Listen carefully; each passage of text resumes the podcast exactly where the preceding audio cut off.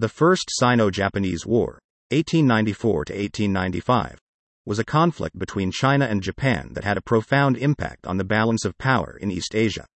It was one of the first major international conflicts of the modern era and was a decisive victory for Japan.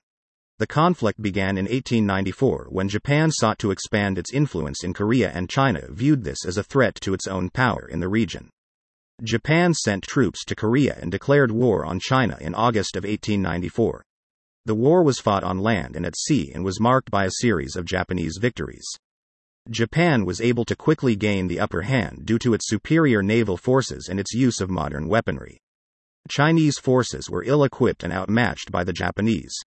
The Japanese were able to gain control of the Korean peninsula and the Liaodong Peninsula in Manchuria. This gave them control of the Yellow Sea and the Korean Straits. The Chinese were forced to sign the Treaty of Shimonoseki in April of eighteen ninety-five, which ceded the territories to Japan. The war had a major impact on the geopolitics of East Asia. It marked the end of Chinese dominance in the region and signaled the emergence of Japan as a major power. It also led to the eventual colonization of Korea by Japan in nineteen ten. The war also had a major economic impact on both countries.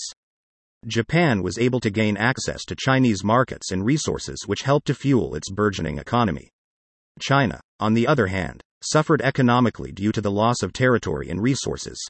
The war also had a major psychological impact on both countries. In Japan, it was viewed as a major victory and a sign of the country's rising power. In China, it was seen as a humiliating defeat and a sign of the country's declining power. The First Sino-Japanese War was a major turning point in East Asian history.